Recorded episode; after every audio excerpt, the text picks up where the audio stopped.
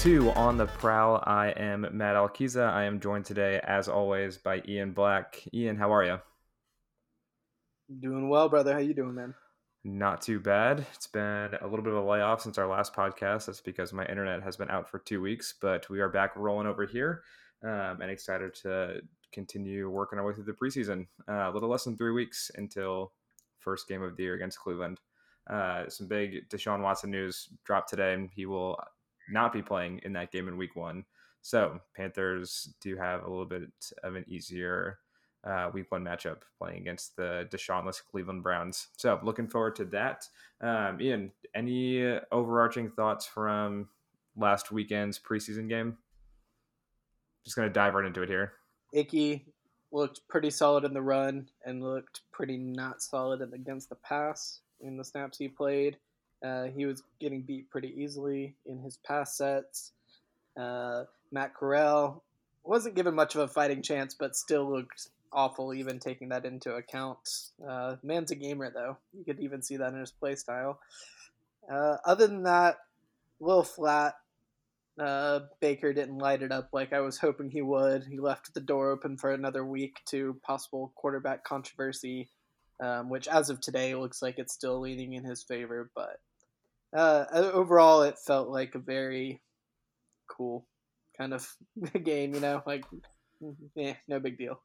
Yeah, I, I feel like it was just fine. Um, there was nothing that was incredibly exciting from either team. The Panthers moved the ball when Baker was in, and then Darnold got the short field after the fumble. And kudos to Darnold. The touchdown pass he threw was a very, very good looking touchdown pass. Um, but yeah, like you said, kind of left the door open for another week of who's going to be starting in week one. But uh, the report by Joe Person on the Athletic yesterday, I guess late last night, uh, makes it seem like it is going to be Baker's job week one, which is what everyone has kind of assumed the entire time. And the reason the Panthers traded a draft pick for Baker Mayfield was for him to start in week one. So looks like we're moving in that direction. Uh, Icky was named as a starting left tackle going forward as well. So that's another one of these like weird camp uh, training camp battles that Matt Rhule has decided to institute. Do you do you have any thoughts on that? He swears they have a system. He swears they're not just floating by and letting it happen. Like they're being very intentional about it. And I would really love to be a fly on the wall. Uh, maybe because everything's going not burning down right now. It just looks like everything's going according according to plan. Um, I don't know. It I'll believe it when I see it. Is kind of how I feel about Rhule at this point, and the training camp camp battles don't make me feel any differently. Yeah, I, I feel like I've I've just heard multiple people who are like former players or former coaches. I'm just you know scrolling through Twitter. You see a bunch of I see a bunch of football stuff all the time. That's just the way my Twitter uh, timeline is. But multiple people are saying that they think it's silly that this is the way that they're going. And as someone who's never really played super competitive football, I would feel like you would want Baker to have as many reps with the starters as possible. You would want Icky to have as many reps with the starters as possible. I mean, training camp is short. They have a month and a half to go from not touching or not touching the field in pads for six months to getting ready for the long grind of an NFL season. So, in my my mind, it would make sense that you would want your starters to get reps together as often as possible in the preseason. And for some reason, our coaching staff doesn't think that way, and they definitely know more than I would ever know about football, but you know, it doesn't seem like it makes much sense to me.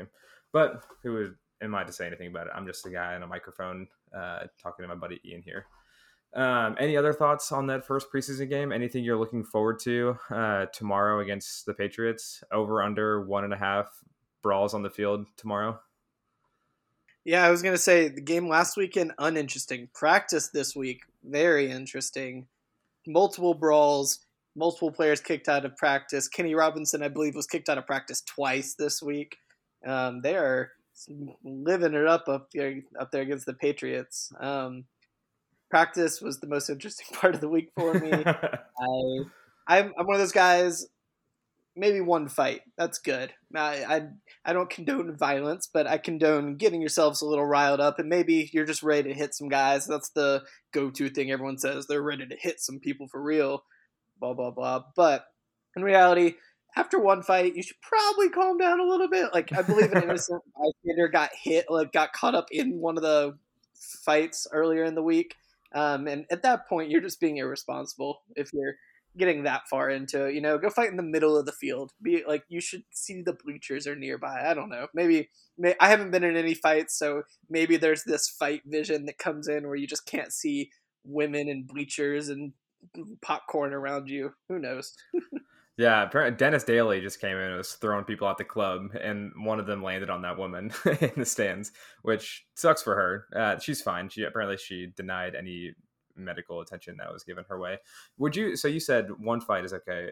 Is one the ideal amount of training camp fights in joint practices? Because I think that the second one was necessary as well. I'm more of a two training camp fight kind of guy. I think when it comes to fighting the other team, one is enough.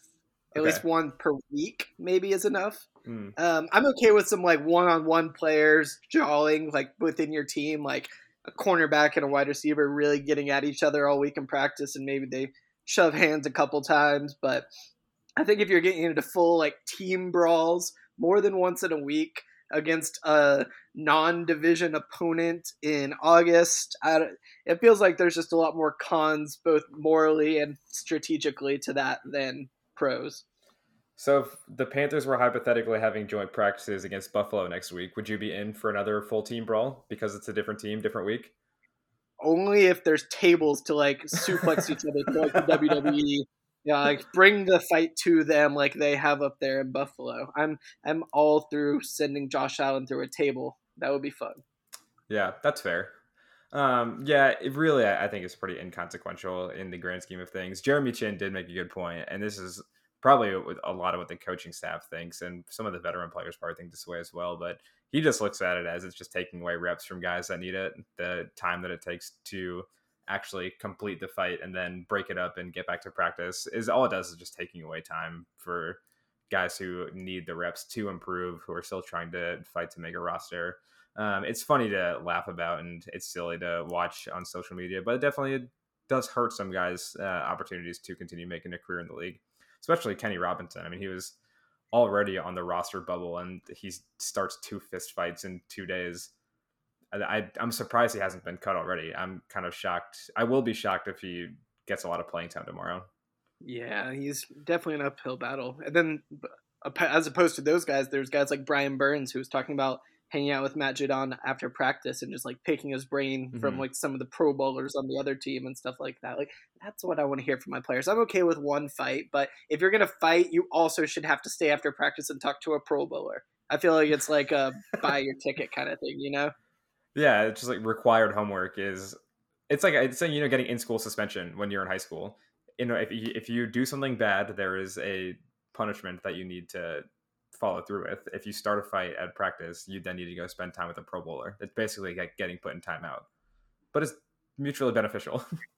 yeah, no, I mean, I, I would definitely do that. That sounds like a wonderful plan to implement as a coach.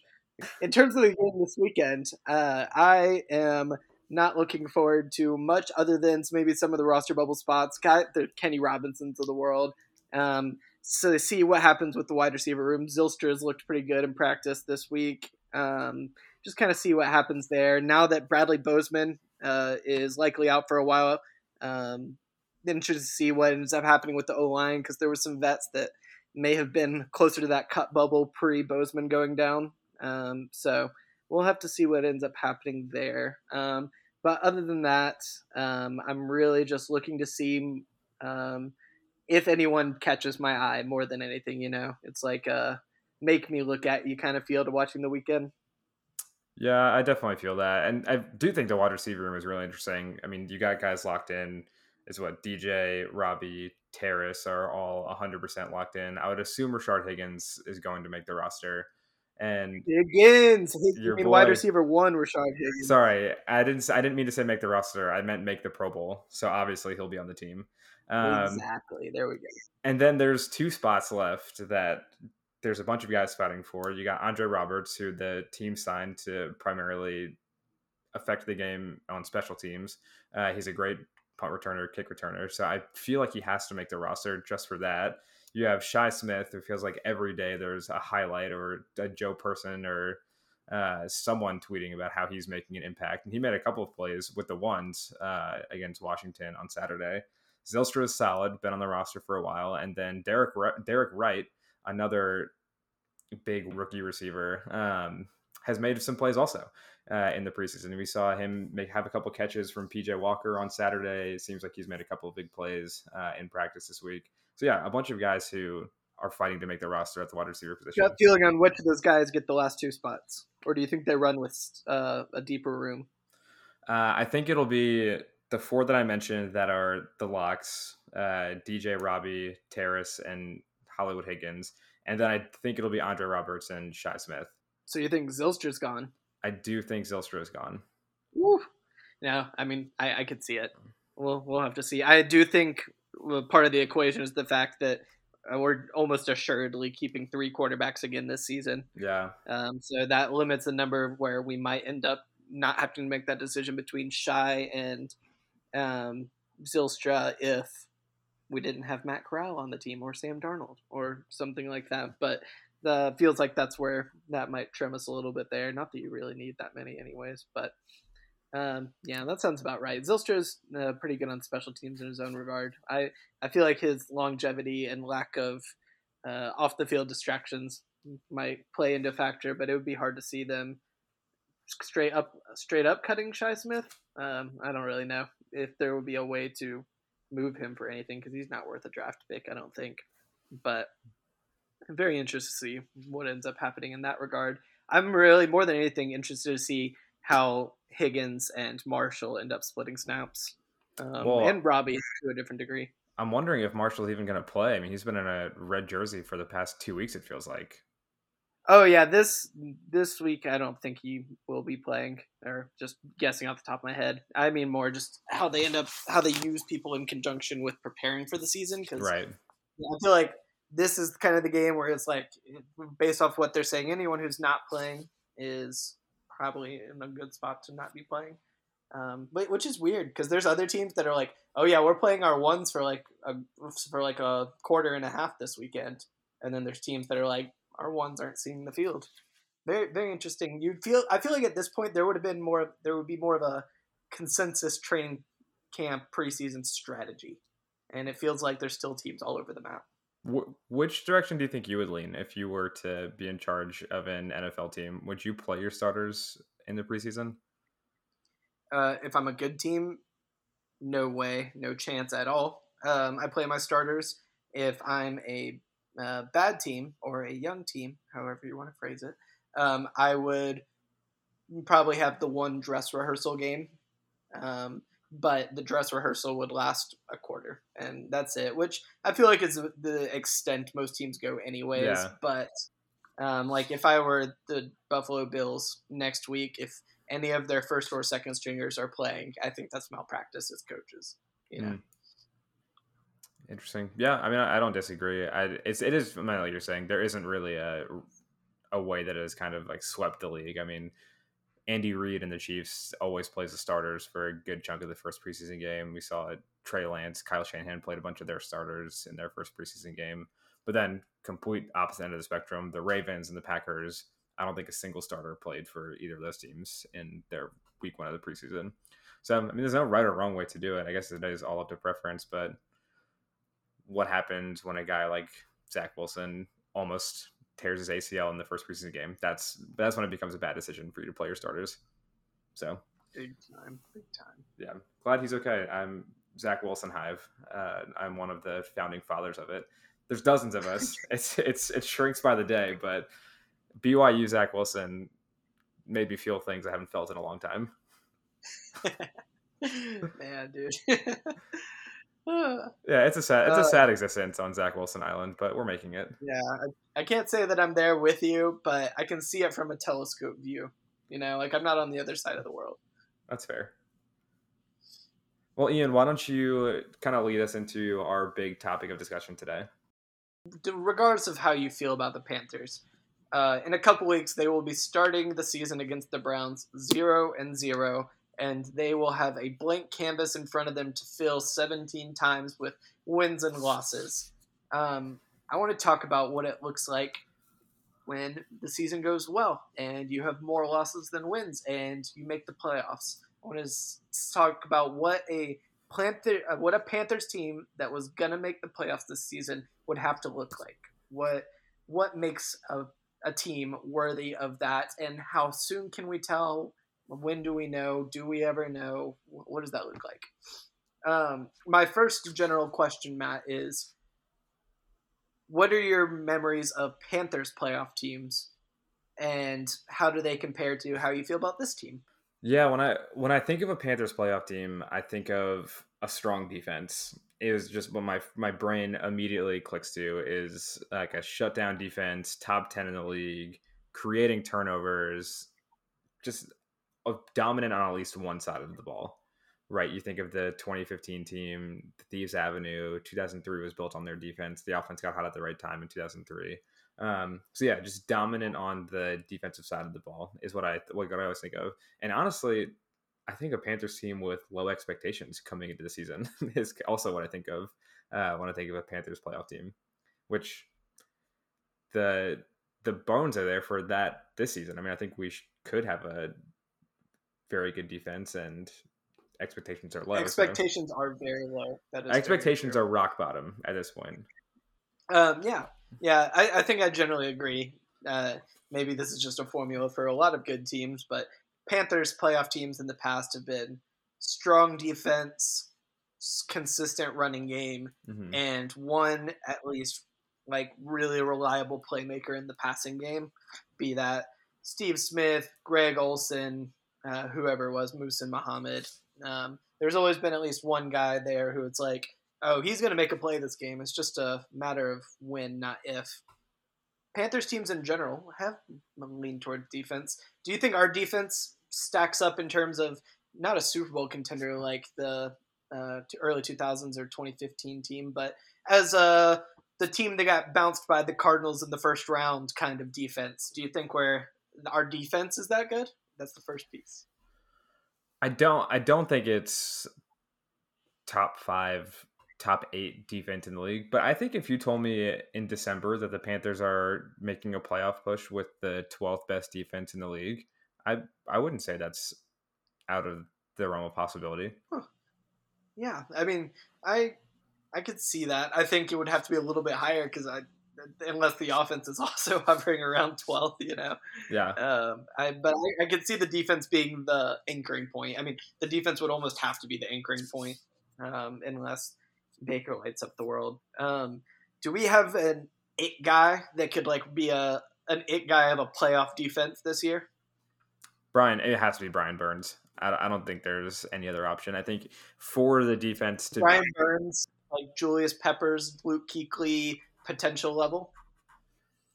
I think he is a firm step below those two two guys, but that that's a I don't think that's a fair bar for Brian Burns. I mean, those are Ring of Honor, yeah, yeah. Hall of Fame. Well, let Panthers. me rephrase it. Yeah, let me rephrase it. Is he a like a one season of output, Pro Bowl, like lead the league in sacks kind of guy? I think he is a top five in the league in sacks guy if things break right.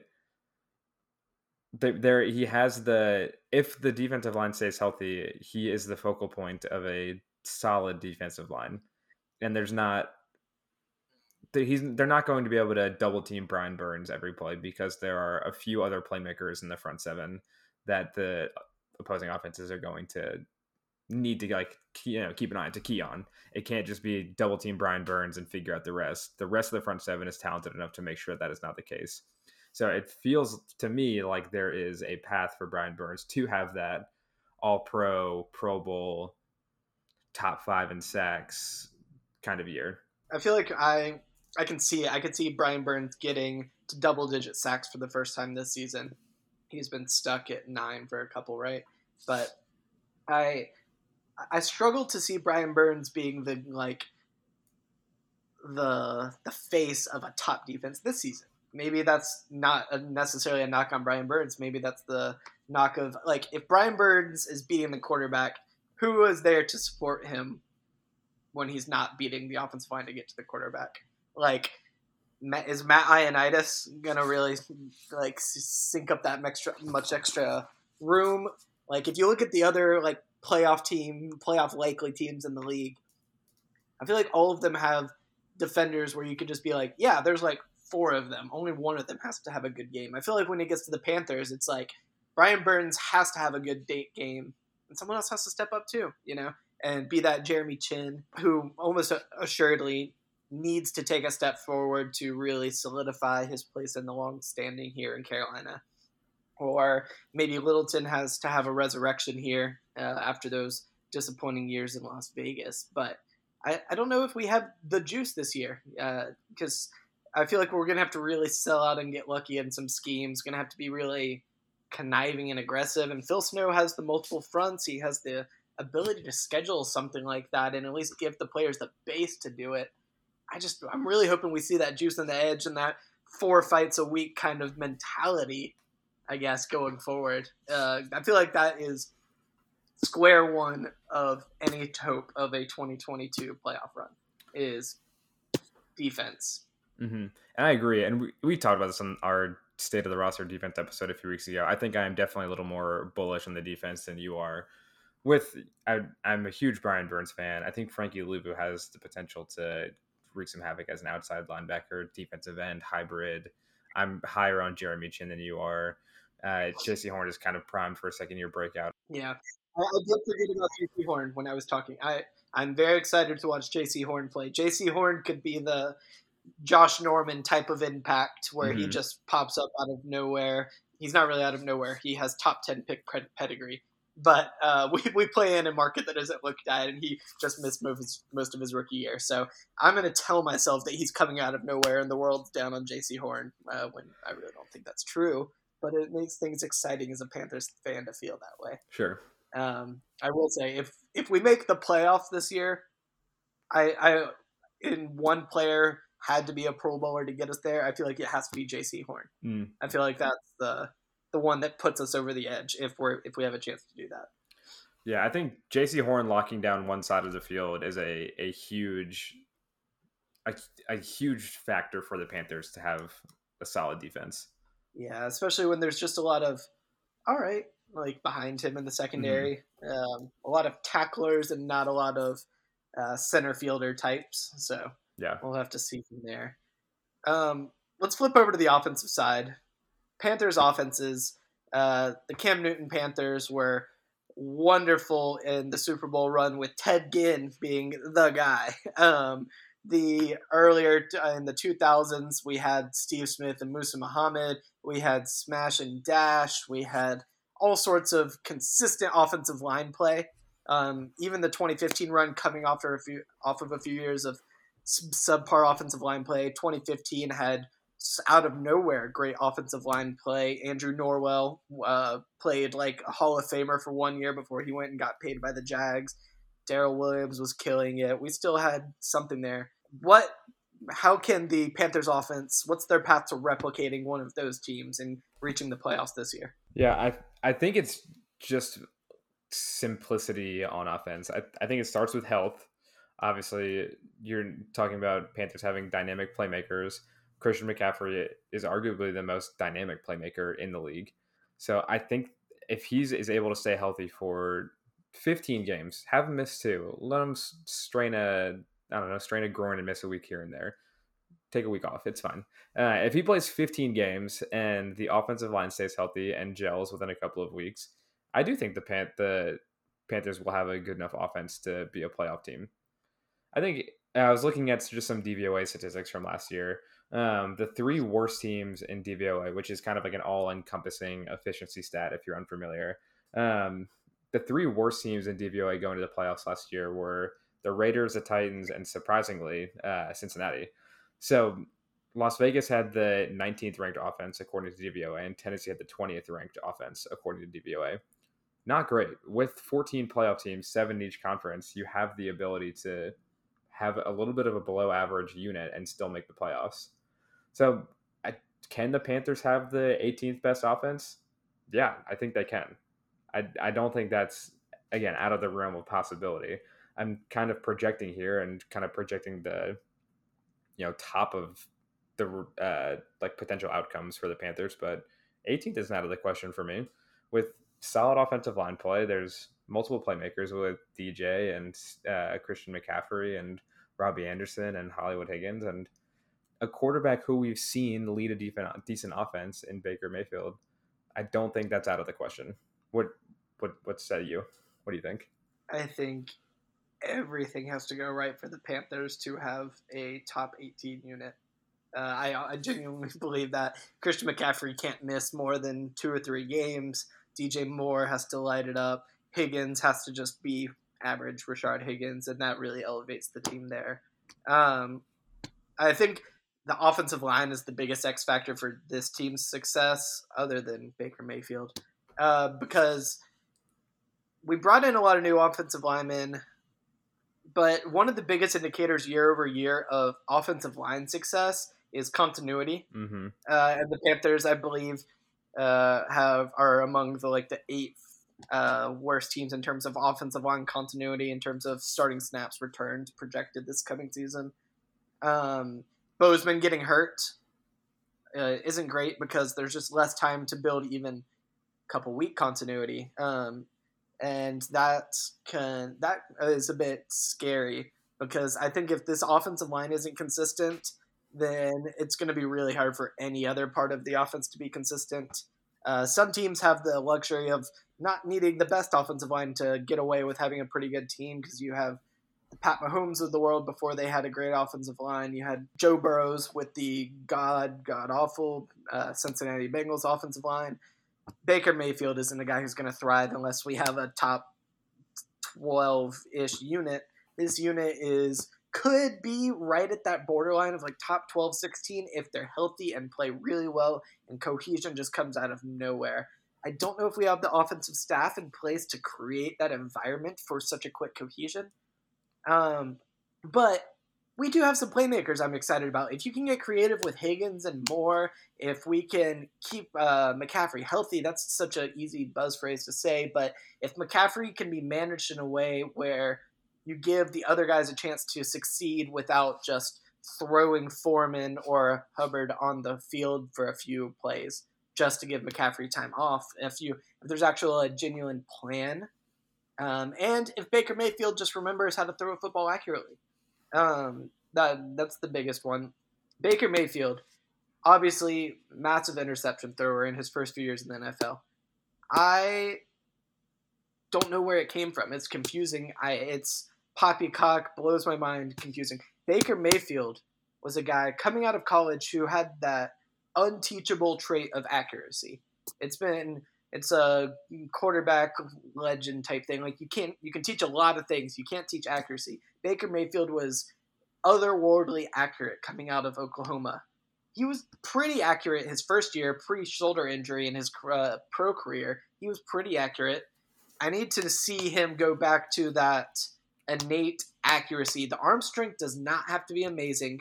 I don't care about the arm strength this season with Baker Mayfield if we're going to make the playoffs, I want to see the accuracy with Baker Mayfield that has eluded him since his rookie year. Uh, he has a few years under his belt, so even without the arm talent, he can make some stuff happen. He can make some edge. That that is where it's at for me. Baker Mayfield needs to be accurate. The offensive line needs to be healthy. Yeah, I mean that's well said. And I, I think as I what I'm learning in doing this with you and talking about the Panthers is I think I had, I see the team through some rose tinted glasses that you don't have on. I def I definitely think I'm higher on the potential of this team than you are.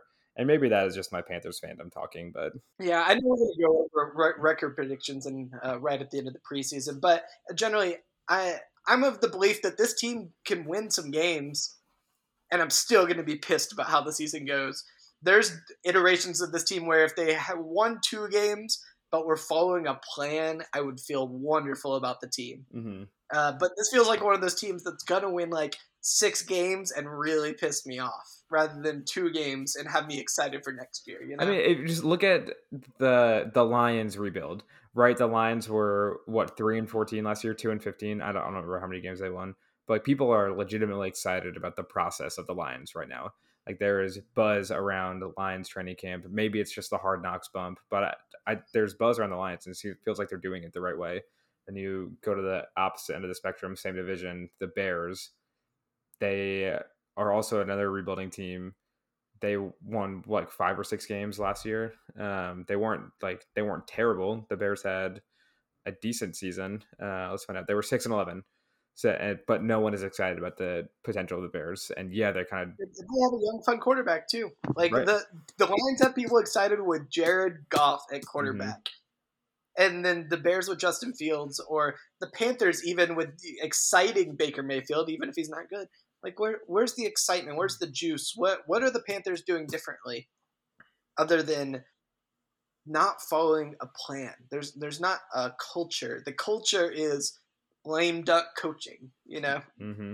Yeah, it, it, lame duck coaching is a great way to put it. Between the end of from the end of the Rivera tenure, which say what you want on Rivera, great head coach. It was time for him to leave Carolina. To now, the beginning of the end of the Matt Rhule era. Feels like yeah, culture's bad. The feels like we've had just had a lame duck coach since the second Ron Rivera was fired. I mean, like what, like um, six weeks into the first Matt Rhule season, people were ready to fire him. I don't know. All right, if we're talking playoffs, I'm, I'm going to throw a hypothetical at you. The Commanders, out of nowhere, relieve Ron Rivera of his duty uh, like next week, tomorrow. The Panthers say, let's pull a Hornets and bring back our old coach. Uh, Steve Clifford, Ron Rivera, bring it back to the golden years of the 2010s. do you are you on board with that? Do the Panthers make the playoffs right now with Ron Rivera just because Matt Rhule isn't our coach? No. Is, they do, is it the not. coach or is it the, everything? it's everything. The coach doesn't help, but they don't make the playoffs with Ron Rivera as head coach. I don't think. Do you? Okay. Do you, no, but... The only reason I say maybe, and this is the last, this is the last thing I was thinking about talking about in this, is the NFC is just so bad. Like the Panthers have a is. path to the playoffs by going seven and ten because of how bad the NFC is. I think that's also why I'm so like bullish on the idea of them making the playoffs. Is there's not a ton of competition the top of the NFC is fine, but the rest of it, I mean, the I don't know. Yeah, talking about the NFC, what do you think? You, I heard you agree with me for a second there. Yeah, no, I mean, yeah, you have the teams like the Rams, you have the Packers, you have the good teams, the Bucs. We we get it. Those teams, seven teams are going to make the playoffs. There's only like five really good teams in the NFC. Uh, whereas you go look at the AFC and there's like ten really good teams competing for seven spots. Um, the Panthers scare me because they, I even with that being the case, even with second best team in the NFC South being clearly up for grabs right now, I have no faith in them doing that. I have I the seven the second best team in the NFC South could have six or seven wins. And the Panthers, I would might put them third in the pecking order for being able to reach that total. I don't know. I, I mean, the Falcons are going to be really bad. Don't don't get me wrong, but jeez. Yeah, I think there are, in my opinion, you may disagree with this. I think there's like five playoff locks in the NFC. I think the Eagles are a playoff lock. That's maybe controversial to say, but I think they're really good. I think Tampa, the 49ers, the Rams, and the Packers.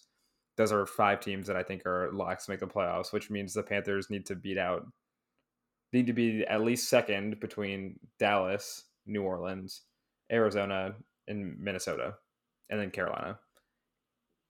What do you think about that? Do you yeah, agree, disagree? no, but yeah. Wait, you said I, Washington should be included in that. No, I said they might be. Okay. Just I, I could see it. Uh, I I like Washington's roster a bit, other than the quarterback situation, obviously. Uh, like their same situation. I think Carson Wentz and Baker Mayfield are relatively interchangeable at this point, talent wise.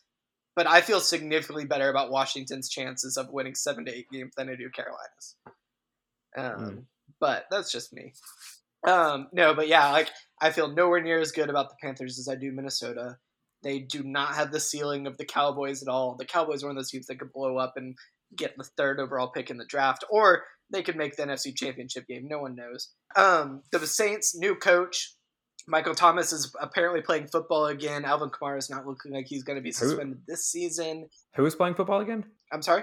Who is playing football again? Michael Thomas. I've never heard of him. No, I'm just kidding. I'm just kidding. Just kidding. um, yeah, no, I threw me off there for a second. Yeah, Michael Thomas is playing again and apparently looking really good. They have They have a great young, exciting offense. Jameis, I think, is secretly really exciting. Uh, I honestly don't know if there's a quarterback I'm more excited to watch this season than Jameis Winston, and that's a super crazy thing to say as a Panthers fan or just a sports fan in general. Uh, but I think that's going to be a ton of fun. But yeah, going back to the earlier, I I don't know. Is, is, there a coach in the NFL right now where if you gave them the Panthers roster, you would feel good about their chances to make the playoffs? Like if Andy Reid, Sean McVay, whoever, are do those guys put the Panthers over the edge? Yeah, I do. I think if Andy Reid coached this Panthers team, they would. I would feel confident that they made the playoffs. Same with Sean McVay. Same with insert any other top five head coach in the league. I think there's enough talent in this roster to make the playoffs, especially in the NFC. I'm going to just talk about the NFC isn't great. If you replace Matt Rhule with Andy Reid, I do think this is a playoff team. Okay, yeah, I, I won't fight you on the take. I, I, I could see it. I they could be a fun young Cinderella team in that regard. I think I, I get that. Um, and then we we always shun them. What does the special teams need to do to make us a playoff team this coming season? Top ten, top ten special teams unit, which is again uh, there's DVOA ratings for special teams, and I would just think top ten in that. We got it. Zane Gonzalez needs to be a fine. I mean, he just needs to do what he did at the end of last season. And then Johnny Hekker is, and you know, former All Pro punter. I don't know, man. I can't break down special teams. Oh no! I just, I just, I just, they just, they need to be good. They just, they just need to be good. Yeah. yeah I, I, honestly, it's a cheesy fan thing to say, but special teams wins games, or at least makes teams a lot better than they should be. And the Panthers, you're not going to be good. Go out there and kick special teams ass. I want to see some players that sh- probably shouldn't be on special teams playing special teams because they're good, better than they should be. You know, yeah. I want to I want to see us absolutely dominate one of the three phases of the game, even if it's special teams. If the Panthers can be a top five special teams unit, I think that is the biggest indicator that they might make the playoffs. Hot take alert. Again, in the realm of possibility, the specialists in Carolina are honestly good. They do have a top 10 punter, top 10 kicker, future Hall of Famer JJ Jansen. Andre Roberts is a solid return man. You know, I this of the three phases, special teams is probably the most talented in Carolina. Yeah. Yeah. That's well, sad. I I just want to get one more gut feeling on a scale of one to ten. What are the chances the Panthers make the playoffs this season? After everything that I said, and seeming excited about the team, it is they're eight out of 10 four i mean four out of 10 like a 40% chance the panthers make the playoffs and that might be high what do you think no, that's just a higher number than I was expecting. I was gonna say like we twenty percent chance we make the playoffs. The ceiling, that twenty percent where we make the playoffs, uh, puts us there. Uh, I think our we have a one in five chance of hitting a ceiling that puts us there. Yeah, you're right. You're you're right. I I'll let no, I'll, don't let me screw your no, glasses. Tell no, me I'm no. wrong. No, you're not. You're not wrong. That's the problem. I'm wrong, and I know that I am it realistically, I would put it more like 25, 25 30%. Gun to my head, 25, 30%. 22, 50, so I don't have to agree with you. That's fair. It that. It's it's it's un, it's unlikely that the team makes the playoffs, and they're I am I'm excited to watch the Panthers play football, but playoff chances are low. Let's just gotta call it what it is. but it's yeah. it's that's what's frustrating, and we've talked about this plenty of times. It's like yeah, okay, Panthers don't make the playoffs, but they're going to win seven games now what? you know, like what does next year look like? Yeah, it's it's, yeah. It's, oh man, uh, we this, we could spend forever talking about that, but that's that's the hard part. The Panthers are more and more feeling like the 2010s Hornets to me, where it's just you know they win 35 to 40 games, they're never really challenging for anything more than that, and the ownership is happy with that, and that's just, just what they strive for, and that's kind of what it feels like in Carolina right now. You know, like be 500, do you have some have exciting moments? Push for the playoffs, but don't actually make it, and then run, just run run it back again next year with the like same operation. So I don't know. Yeah, no. I I mean I'm. Is this bad to say as a fan? I'm I'm I'm avidly team Matt Rhule. we, we can't make the playoffs at risk of saving Matt Rhule's job in mm. that regard. Um, that to say? I don't know. I, I Matt Rhule is a fine guy. I think he would be a wonderful college coach. I would love to see him go back there, and I think the Panthers could play their part in getting him back to where he would be most successful. You know. How would you feel about Matt Rhule as a father? Matt Rhule would be the. He seems like the kind of guy that would be like the history teacher, football coach kind of dad. You know, mm. like running drills with his sons on Saturdays and then Sundays going to church and then running some more drills out in the mud, you know? Yeah, just a pair, pair of blue jeans every day. Yeah, blue jeans, but then like a dress shirt and a sweater vest and a hat. Mm. Kind of dad, you know? Uh-huh. Oh, I know the I know the ones. Yeah, really if this season ends with the Panthers going 4 and 13 and Matt Rhule takes the job to be the head coach at Auburn, who's mad? I'm not. The Kellen Moore season, baby. Bring him on. More Snow 23. We talked about it a few weeks ago. More Snow 23, baby. Bring it. all right, Matt. Well, that's all I got. Uh, you have anything else? No, that's all I got as well. I started this episode excited to talk about the Panthers making the playoffs, but now I'm just sad because we're probably not going to. And hey, I promise you this, listeners. Next week, no matter what happens, Matt and I are, are going to talk about the Panthers Panthers in a positive light. Uh, I, you Amen. have that promise from me. The bashing will not be there. It will just be really healthy questioning and real filled with excitement. You know. Mm, I like that, and that is a promise you need to keep for yourself because I talk about them in much more positive light than you do. So that is a yeah, that is a. I, I mean, you're doing the podcast by yourself next week, but. Um, no, I'm kidding. that's a no, personal personal point of growth for you. So yeah, that's all we got. We'll be back with an episode next week, talking some preseason week two. Uh, hopefully, some more Matt Corral snaps. Like, I do not want to see 40 snaps of PJ Walker again this week. I'll tell you that right now. I had a tweet. I don't even think PJ Walker's family wanted to see PJ Walker play that much on Saturday.